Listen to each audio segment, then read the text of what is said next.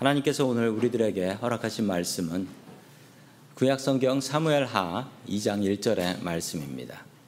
그 후에 다윗이 여호와께 여쭈어 아뢰되 내가 유다 한 성읍으로 올라가리이까 여호와께서 이르시되 올라가라 다윗이 아뢰되 어디로 가리, 가리이까 이르시되 헤브론으로 갈지니라 아멘. 자 오늘 기도하지 않으면 실패한다라는 제목을 가지고 하나님의 말씀을 증거하겠습니다. 저녁밥을 먹기 전에 아버지가 아들을 혼을 냈어요. 공부 안 하고 숙제 안 하고 맨날 게임만 하고 있는 거예요. 그리고 저녁 먹을 시간이 되었는데 아버지가 아들한테 이렇게 얘기했습니다. 오늘 네가 식사기도 해라. 아, 아빠한테 혼났지만 너는 늘 감사기도 감사 제목을 찾아야 된다라고 얘기를 했습니다. 아들은 감사한 것도 없는데 감사한 걸 찾으려는 아빠에게 무척 불만스러웠고 이렇게 기도했다고 합니다. 하나님 원수의 목전에서 상을 베풀어 주시니 감사합니다. 나의 원수. 어, 밥 먹기 전엔 혼내는 거 아닙니다. 다윗은 기도하는 사람이었습니다. 그는 어떻게 기도했을까요? 그리고 어떻게 응답받았을까요? 오늘 하나님의 말씀을 통하여 그 답을 찾기를 소망합니다. 첫 번째 하나님께서 우리들에게 주시는 말씀은 기도하지 않으면 실패한다 라는 말씀입니다. 기도하지 않으면 실패한다. 지난 이야기를 이어갑니다. 어느 날 갑자기 사울왕과 요나단이 전사했다라는 소식을 다윗은 듣고 슬퍼하며 활로레를 부르며 그들의 죽음을 기리죠. 앞으로 이스라엘에는 더 큰 혼란이 찾아올 것입니다. 왕이 갑자기 죽었고 문제는 사울 왕의 첫째, 둘째, 셋째 아들도 같이 전쟁터에서 죽어버려서 누가 왕위를 이어가야 될지 알 수도 없는 상황입니다. 이스라엘은 엄청난 혼돈 속에 빠지게 될 것입니다. 우리가 많이 생각하기를 사울 왕이 죽은 뒤에 다윗이 바로 쉽게 왕이 되었다라고 생각을 하지만 전혀 그렇지 않습니다. 이스라엘은 두 개로 나라로 쪼개지게 되고 그리고 백성들은 누구를 지도자로 세워야 하나 엄청난 혼란 속에 빠지게 되지요. 자, 사무엘하 2장 1절의 말씀을 같이 봅니다. 시작.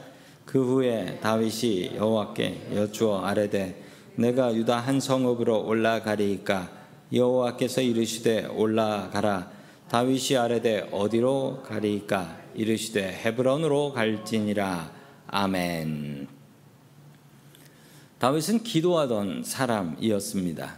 모든 것을 하나님께 물어보고 맡기고 순종합니다.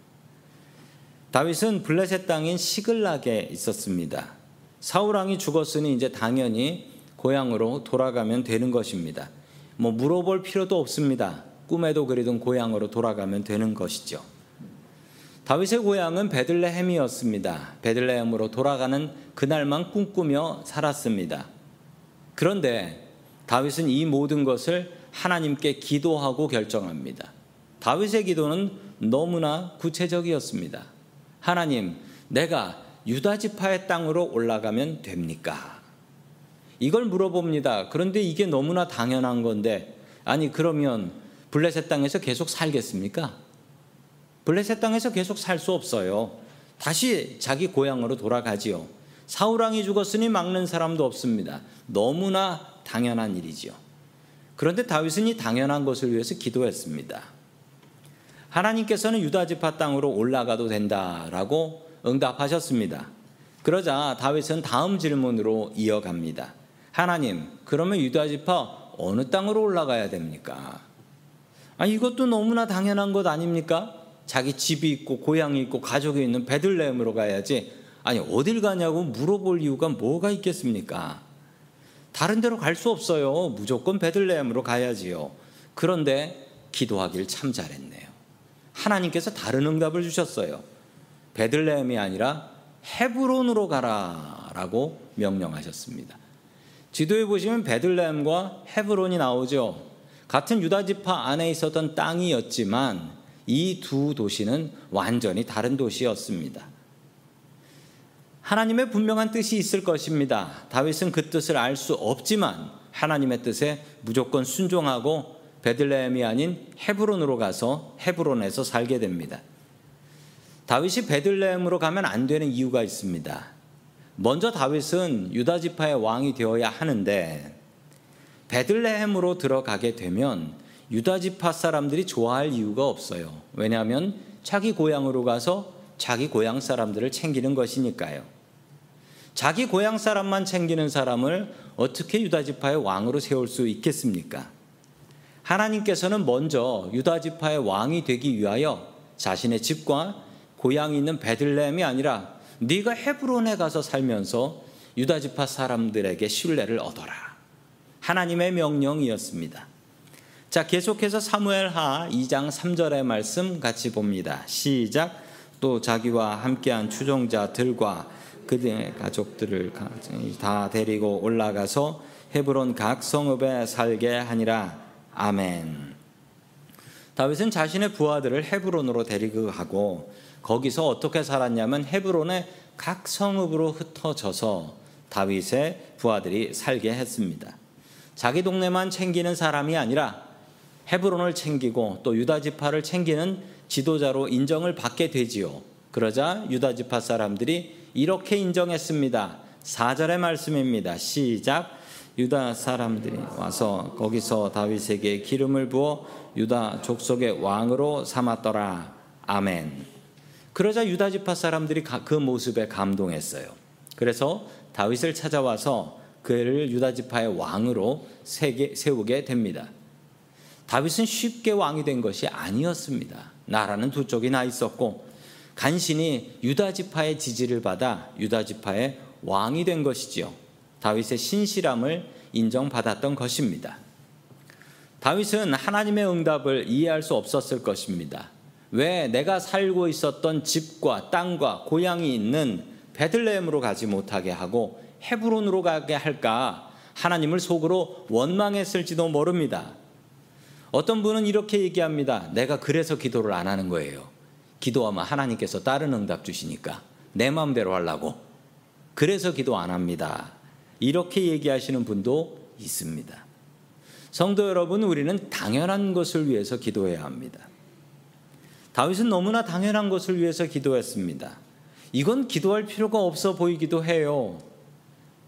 하나님, 내가 유다 땅으로 올라가는 게 옳습니까? 아니, 당연히 그렇지. 그렇게 기도했는데. 그리고 어디로 가야 합니까? 내 집이 있는 베들레헴이지 가긴 어디로 가요? 하나님의 깊은 뜻을 우리는 알 방법이 없습니다. 그래서 우리는 기도해야 합니다. 때로는 그 응답 때문에 내가 집으로 돌아가지 못하고 더 힘든 길을 가더라도 우리는 하나님께 길을 물어야 합니다. 왜냐하면 그래야 끝내 후회하지 않기 때문이지요. 다윗이 항상 기도하고 결정했던 것은 아니었습니다. 다윗은 우리와 비슷한 사람이었습니다. 기도하지 않고 자기 마음대로 할 때가 있었죠.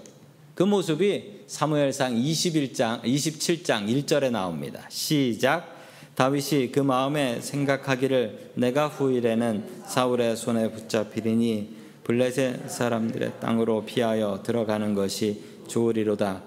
사울이 이스라엘 온 영토 내에서 다시 나를 찾다가 단념하리니 내가 그의 손에서 벗어나리라 하고 아멘. 다윗이 기도하지 않았습니다. 왜냐하면 너무나 급박했거든요. 사울이 쫓아오고 있는데 도망갈 데가 없었어요. 그러자 다윗은 어떻게 했냐면요.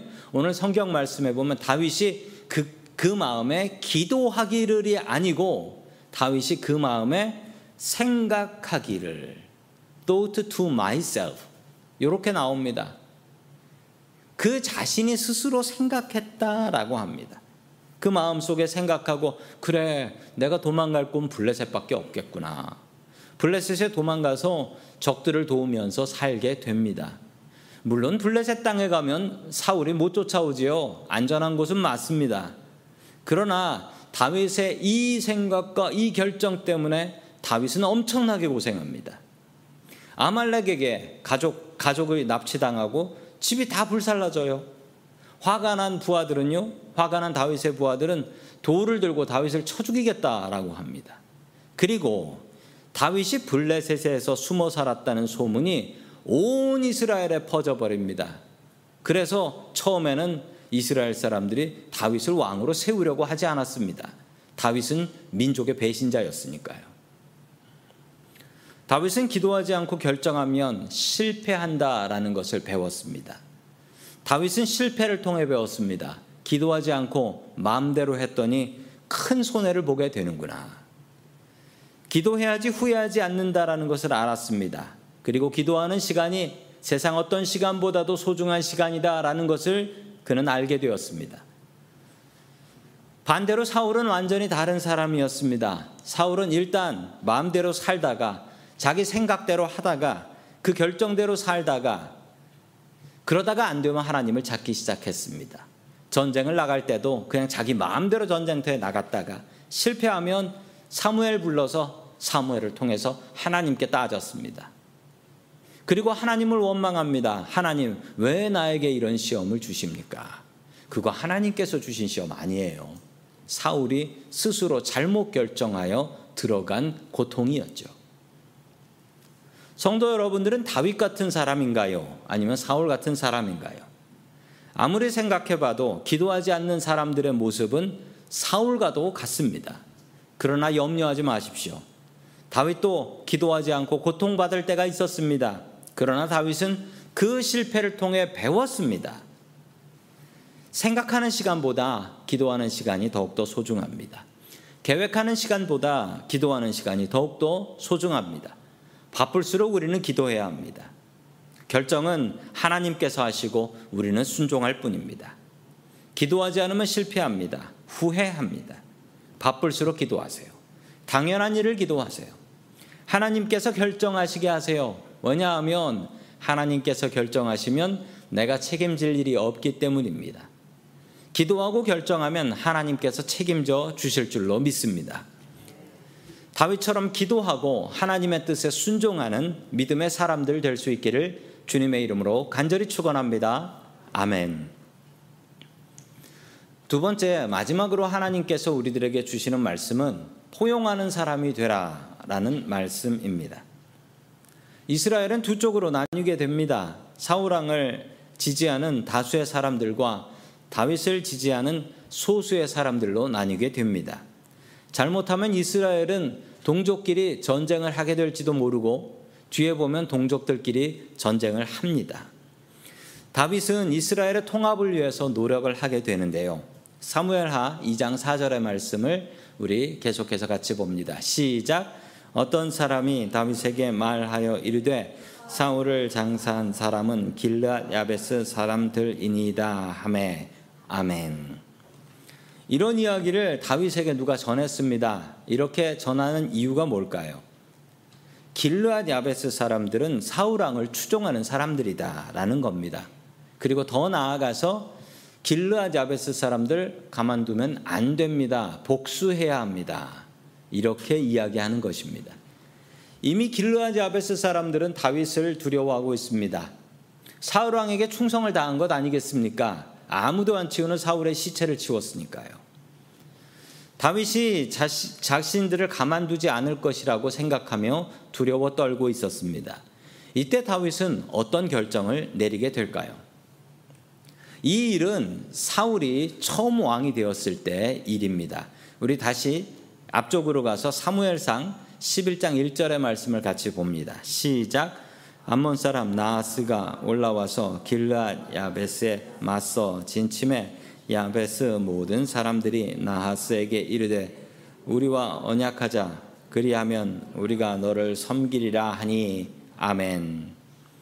암몬 왕 나하스가 길르앗 야베스를 포위하고 협박했습니다. 평화 조약을 맺자. 그런데 평화 조약을 맺으려면 길르앗 야베스 사람들 남자들 모두 다 오른쪽 눈 뽑아 가지고 자루에 담아와라. 뭐 이런 말도 안 되는 요구를 했어요. 이 소식을 들은 사울 왕이 바로 왕이 되었을 때인데 사울 왕이 온 이스라엘의 군대를 모으고 길르앗 야베스 사람들을 전쟁으로부터 구원을 합니다. 길르앗 야베스 사람들은 사울 왕에게 귀한 은혜를 받았고 그 은혜를 되갚아준 것이었습니다. 은혜를 아는 사람들이었던 것이죠. 다시 제자리로 돌아옵니다. 사무엘하 2장 5절 말씀입니다. 시작 다윗이 길라 야베스 사람들에게 전령들을 보내 그들에게 이르되 너희가 너희 주 사울에게 이처럼 은혜를 베풀어 그를 장사하였으니 여호와께 복을 받을지어다 아멘. 다윗 왕이 두려움에 떨고 있는 길르앗 야베스 사람들에게 메신저를 보냅니다. 그 메신저의 내용은 이렇습니다. 너희가 너희 주 사울에게 사울을 주인으로 섬기고 있는 사람들이라는 것이지요. 다윗과는 적입니다. 그런데 다윗은 이렇게 이야기합니다. 은혜를 베풀어 장사하였으니 여호와께서 복을 베풀어 주실 것이다. 복을 빌어줘요. 자기 편이 아닌데 사울을 섬기는 이들인데 그들의 복을 빌어 줍니다. 길르앗 야베스 사람들은 감동했습니다. 그리고 그 소문을 온 이스라엘에 퍼뜨려 버리죠. 자, 구절의 말씀을 계속해서 봅니다. 시작. 길르앗과 아술과 이스라엘과 에브라임과 베냐민과 온 이스라엘의 왕으로 삼았더라. 아멘. 한편 사울의 군대 장관인 아브넬 중심으로 사울 왕의 네 번째 아들인 이스보셋을 데리고 마하나임에서 다시 왕국을 세웁니다. 이스보셋을 왕으로 세우지요. 왕을 세웠는데 그때 이스보셋 사울 쪽을 지지한 사람들이 온 이스라엘이었다라고 합니다. 즉 나라가 이렇게 분열이 된 거예요. 다윗의 나라 한 지파 유다 지파고요. 이스보셋의 나라 열한 지파 온 지파들입니다. 인구로 따져도 11배가 이스보셋이 더 많습니다. 전쟁을 해도 상대도 안 되는 나라들입니다. 다윗은 상대도 안 되게 작은 나라였습니다. 다윗은 어떻게 이스라엘을 통일할 수 있었을까요? 그는 자기와 다른 사람들을 용서하고 포용했습니다. 자신의 사람으로 만들어 버린 것입니다. 다윗이 길르앗을 길르앗 야베스를 용서하고 그들에게 복을 빌어줬다라는 소문이 온 이스라엘에 퍼졌습니다. 그리고 사람들의 마음 속에 마음이 바뀌기 시작했습니다. 그래서 다윗 참 괜찮은 사람이네. 나는 배신자인 줄 알았는데 다윗 참 괜찮은 사람이네. 다윗을 진짜 괜찮은 이스라엘의 왕으로 인정하는 사람들이 늘어가기 시작했습니다. 다윗이 원수를 갚지 않고 다윗이 원수를 포용해 줬기 때문입니다. 자, 결과적으로 다윗이 어떻게 되었는가를 잘 설명하는 말이 사무엘하 3장 1절에 나옵니다. 같이 봅니다. 시작. 사울의 집과 다윗의 집 사이에 전쟁이 오래매 다윗은 점점 강하여 가고 사울의 집은 점점 약하여 가니라. 아멘. 하나님을 믿고 의지한 다윗은 점점 잘 되었고 반대로 아니 열한 집 하나 따라간 사울의 집은 점점 약하여 가고 망해 가고 있었다라는 거예요. 자연스럽게 온 이스라엘이 다윗과 다윗과 함께하게 되었습니다. 하나님께서 다윗과 함께 하시는 것을 사람들이 알게 된 것이지요. 제가 몇 년 전에 만난 독일인 커플들이 있었습니다. 제가 그분들을 만났을 때 여러 가지 질문들을 했는데 그 나라는 통일이 됐잖아요. 동과 서로 분리돼 있었는데 통일이 됐잖아요. 저도 통일을 위해서 기도하고 있기 때문에 물어봤습니다. 서독 출신 사람들하고 동독 출신 사람들하고 잘 지냅니까? 서로 미워하지 않습니까? 이렇게 물어봤어요. 그랬더니 그 커플이 이렇게 얘기했습니다. 제, 제 아내는 서독 출신이고 저는 동독 출신입니다. 답이 됐나요?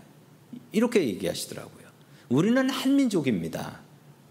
그리고 자기들의 총리인 당시 총리였던 메르켈 총리 칭찬을 그렇게 하더라고요. 앙겔라 메르켈이라는 총리가 있습니다. 2005년부터 2021년까지 16년간 독일 총리로 재직했습니다. 예. 사진에서 보시듯 저분의 옷은 항상 저러, 저, 저런 옷입니다. 그래서 어느 기자가 이렇게 설명을 하셨어요. 예, 앙겔라 메르켈 총리는 뇌물로 매수하는 게 불가능하다. 왜냐하면 돈을 아예 안 쓴다. 그래서 뇌물로 매수하는 게 불가능한 사람이래요. 2005년 독일의 총리가 되었을 때 원래 총리는 게르하르트 슈레더였습니다. 그런데 이분이 총리가 된 이유는 이분이 워낙 인기가 없는 분인데 슈레더가 더 인기가 없었어요. 슈레더를 1% 차이로 누르고 간신히 독일의 총리가 되었고 독일 최초의 여자 총리였습니다. 게다가 메르켈은 서독 출신이 아니고 서독에서 태어났지만 동독에서 살았던 동독 출신 정치인이었습니다. 사람들은 메르켈을 따르려고 하지 않았죠. 보통 정치인들은 자기가 정권을 잡게 되면 그 전임자가 했던 일을 다 없애버립니다. 전임자가 했던 일을 없애버리고 뭐 잘못하는 일이 있으면 아 전임자가 잘못해서 그렇다라고 전임자에게 다 욕을 돌리죠. 그런데 메르켈은 슈레더 총리가 추진했던 아젠다 2010 2010년까지 독일을 바꾸겠다라는 겁니다. 그런데 그 내용이 너무 나빴어요. 왜냐하면 직, 직원에서 직장에서 직원을 해고를 쉽게 하고 임금을 낮추고 이런 거라니까 독일 사람들이 슈레더가 미워가지고 메르켈을 뽑았던 거예요. 그런데 이 메르켈은 그 아젠다 2010을 그대로 이어봤습니다. 그걸 그대로 실천을 해요. 그리고 자기 편과 남의 편을 나누지 않았습니다. 동독 출신, 서독 출신을 나누지 않았어요. 메르켈이 처음 독일 총리가 되었을 때 독일의 별명이 있었는데 유럽의 병자라는 별명이 있었습니다. 왜냐하면 그때 진짜 독일 망할 것 같았거든요.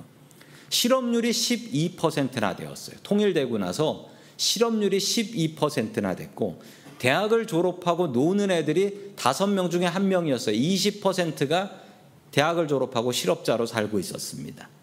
이랬던 독일을 유럽 최고의 나라로 만들었습니다. 그리고 메르켈은 이렇게 얘기했죠. 뭐라 얘기했냐면 이 모든 공로를 전 총리인 슈레더에게 돌립니다. 자기 당도 아닌 사람이에요. 다른 당이고 자기에겐 적입니다. 슈레더의 아젠다 2010이 없었으면 저는 성공할 수 없었을 것입니다. 2021년 80%나 되는 지지율 속에 메르켈은 자신의 때가 끝났다라고 하며 스스로 은퇴를 합니다. 분열된 독일을 하나로 만들었습니다. 메르켈은 목사의 딸이었습니다. 메르켈은 성경의 가르침대로 독일을 다스렸습니다. 지금 세상은 너무나 혼란스럽습니다. 우크라이나와 러시아의 전쟁 속에 지금 이스라엘과 하마스가 새로운 전쟁을 시작하고 있습니다. 세상은 좌와 우로 분열되어 있습니다. 우리가 사는 미국 땅도 좌와 우로 분열되어 싸우고 있으며 우리의 조국 대한민국도 좌와 우로 분열되어 싸우고 있습니다. 정치인들은 나라를 생각하기보다는 세상을 분열시키고 있어 보입니다. 다윗과 같은 지도자가 필요합니다. 다윗과 같은 지도자를 위해서 기도해 주십시오. 하나님께서 다윗과 같은 지도자 주시기를 위해서 우리는 기도해야 합니다. 그리고 우리가 다윗과 같은 사람이 되어야 합니다. 나와 다른 사람들을 포용하는 마음을 가지십시오. 사람에게 손해보고 하나님께 보상받는 사람 되십시오. 우리가 받는 손해가 하나님께서 주시는 복보다 작습니다. 하나님께서 주시는 보상이 훨씬 더 크기 때문입니다. 하나님을 믿고 의지하는 사람은 하나님께서 다윗처럼 복되게 하실 것입니다. 한 지파, 그것도 아주 작은 지파의 지도자였던 다윗은 하나님을 의지하고 자신의 원수들을 포용했습니다. 그래서 온 이스라엘의 왕이 될 수 있었던 것입니다. 다윗에게 임하신 복이 우리들에게 임하기를 축원합니다. 다윗이 그랬던 것처럼 나와 다른 사람, 나와 원수되는 사람, 내가 불편한 사람, 그 사람을 품어 안으시어 포용하는 포용의 사람 될 수 있기를 주의 이름으로 간절히 축원합니다. 아멘. 다 함께 기도드리겠습니다. 우리의 기도를 들으시는 고마우신 하나님 아버지. 오늘 귀한 주님의 말씀을 주시고 우리가 주님께 기도하고 낙심하지 말아야 할 것을 알게 하시니 감사드립니다. 주님 우리들의 믿음은 사울과 같습니다. 늘 나 자신을 고집하고 내 마음대로 살아가려고 하는 모습은 너무나 사울과 같습니다. 주님 우리의 믿음이 다윗을 닮을 수 있게 도와주시옵소서. 당연한 것을 위하여 기도하고 바쁠수록 기도하게 하여 주시고 기도하지 않으면 실패한다라는 것을 우리가 알고 믿게 하여 주시옵소서. 다윗과 같은 포용의 사람이 되게 하여 주옵소서. 내가 편한 사람, 좋은 사람만 따르는 것이 아니라 내가 불편한 사람들도 주님의 사랑으로 안아줄 수 있게 도와 주시옵소서.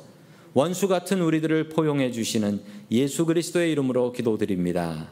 아멘.